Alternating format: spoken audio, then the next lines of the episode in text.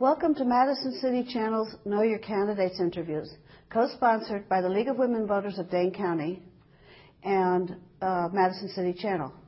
My name is Diane Liebert, and I'd like to introduce you to Anna Moffit, running, who is running for the uh, School Board Seat 1 for the Madison School District. Um, as, we be, as we begin, I'd like to give you an opening give you a chance for an opening statement as to uh, your educational, vocational, and civic experience with why you qualify. Why you wanted to run for school board is easier than trying to read the monitor. well, thank you for having me here. Um, yep, Anna Moffit, Madison Metropolitan School District. I currently serve as the vice president of the school board. Um, I, I chose to run for the Madison School Board several years ago just because education has always been a key thing in my life. I attended UW-Madison and graduated with an elementary education degree, taught for about seven years. Um, after I started a family, we started really quickly. I had three kids under two, so I did have to leave my teaching job to take care of stuff at home. And during that process, um, early on in my son's development, he was diagnosed with autism, which made it a little bit more difficult to get back into the teaching profession, but I learned a tremendous amount navigating the systems he was in. And it was really through that work and as my work with Wisconsin Family Ties as a parent peer specialist, I saw how children like my own and others face so many barriers within our school system and with our community that I felt I needed to do something more to make education more accessible for all students. Okay. First question. The achievement gap between white students and students of color is a chronic problem that MSS, MMSD has struggled with for a long time. What priorities of the superintendent do you support, and what do you believe should be uh, the role of the board members? Well, I agree. It's a tremendous concern, and it is one of the reasons why I decided to run.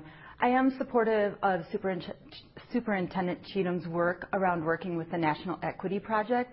I think that's important work that is really looking at um, implicit bias and, and, and, just perspectives or um, biases that people might have about certain students, and in, in, particular students of color. I think that's a great high level um, activity. I also think, though, as a district, we really have to be intentionally targeting resources to the students that we have historically not served well. And I would say students of color is one of those demographics. In particular, I would say students of color with disabilities have fared the worst in our district. And so much of my work has uh, centered on that. As a board member, we oversee the budget, so we have final say about where allocations go and resources. I've been very active in making sure that I'm always putting forward budget amendments if I feel that there isn't adequate resource allocations to different programs. So last year I uh, wrote a budget amendment to fund Circles of Support, which wraps around um, students of color predominantly, well, boys and girls in our elementary schools. We're piloting it. Um, and I've also done a lot of work with the intensive support team, which provides mental health services to um, students that wouldn't have access to them otherwise. Okay, thank you. Number two, the issue of a contract with the Madison Police Department for Education Resource Officers in the MS, MMSD schools is a contentious issue. Do you support having these officers in schools, and are there other ways uh, school safety should be addressed?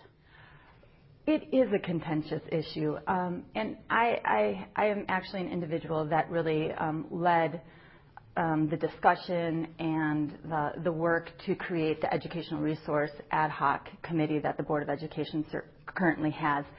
I felt that it was important to, to create this committee because what we had been doing for the past 20 years was not leading to good outcomes, and we were continuing to see students um, receiving arrests and citations in our school in our buildings, which fuels the, the school to prison pipeline. So my work was to bring the the discussion out into the open. In the past, it had always been settled behind closed doors with just a handful of folks. And so the board decided we needed to try something different to tackle this issue, and it worked out well because the broader community was focusing on it. And so, you know, I'm really proud of the work that the Board of Education has done in regard to this issue. Um, personally, for myself, I work with a lot of students that do have interactions with officers. Um, so I definitely have concerns. I, I, do not think the status quo is acceptable. However, being part of the committee, I, I, am moving through the process with the 11 other committee members, and we'll be bringing recommendations to the board in May. Okay, thank you. Uh, what do you identify as the biggest budget, budget issues for the school district in 2018 and going forward? And how do you believe the board should assist in handling, handling them? Well, I, I think budget issues will always, uh, I think an issue that will come up is I do believe that public edu- education is chronically underfunded. Um, I don't believe that the state government or the federal government have really fully committed to fully funding our public school system. I think I have continuing to have growing concerns about the expanding voucher program, as well as taxpayer subsidies going out to families that enroll their children in public schools, or I'm sorry, in private schools, because all that money comes out of our um, state aid, which means if we're, financing children to go to private schools, then those resources are being taken away from our students that are currently attending public schools. And we know the majority of people that utilize vouchers already had their children in private schools to begin with. Okay, number four. Recruiting and retaining an excellent and diverse staff is an ongoing issue. What is the board's role to address this issue? Um, I think a key role for the board is to make sure that our teachers have adequate compensation and, and, and adequate benefits. Um, I think that's critical, and, and we've seen where we've had to cut back on that in the past. Um, but I also think it's critical for the board to be a voice that's really honoring our educators, um, praising the profession, treating them with respect, um, implementing policies that they are part of influencing themselves. And I also think making sure that our educators have proper working conditions because we also know our teachers' working conditions as our students' learning environment. So I think the board always has to be mindful. I know as a board member, I feel like not only do we need to set our students up for success, we need to be setting our teachers up for success as well. Okay, thank you. What one issue or two issues do you want to commit your passion and focus on during your time on the board? Well, my passion on the board in the past three years and will continue into the next three years has really been around behavioral health. Um, I feel that um, we continue to see more and more students coming to our schools that have pretty significant trauma histories. They're facing a lot of things like poverty, homelessness, food insecurity. And so I want to continue to make sure that we're looking at and providing supports for students that, may be experiencing trauma or mental health issues. And then I also will continue to advocate for the school, the school district and the city and the county to work together to fill the opportunity gaps because Madison has tremendous gaps when you look at um, across races, ethnicities, socioeconomic status. And so I think if we would all work together and collaborate, we could fill some of those gaps, and I think we would see much better outcomes for our students. Okay, thank you. Um, how do you envision yourself keeping up with multiple constituencies, including students, parents, teachers, administrators, and the tax- taxpayers who are not part of these other groups, but to whom you must answer?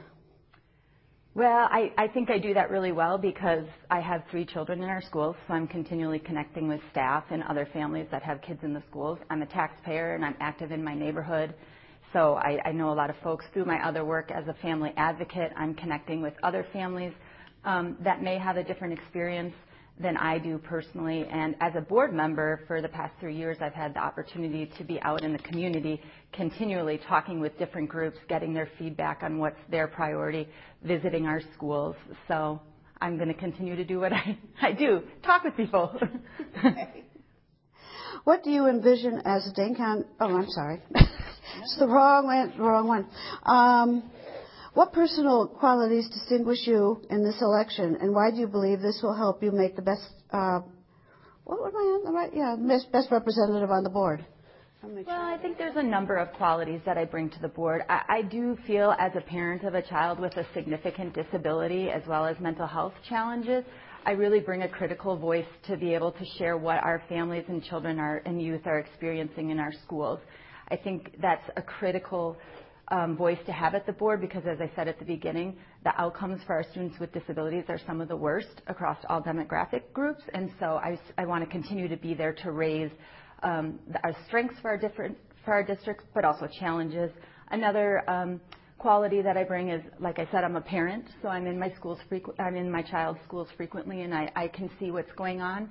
As a board member, we get tours, but I don't think that's an authentic way to monitor school climate, needs, and that type of stuff. And finally, I think I um, despite the fact that I'm talking so much, is I'm a very good listener, um, and I do have an ability to listen to different perspectives and um, you know weigh those and, and come up with something that I feel is reasonable. I, I certainly am open to all perspectives, and I see value in everyone's experience. Okay. Now, what would you like to say to the viewing audience as we complete this interview?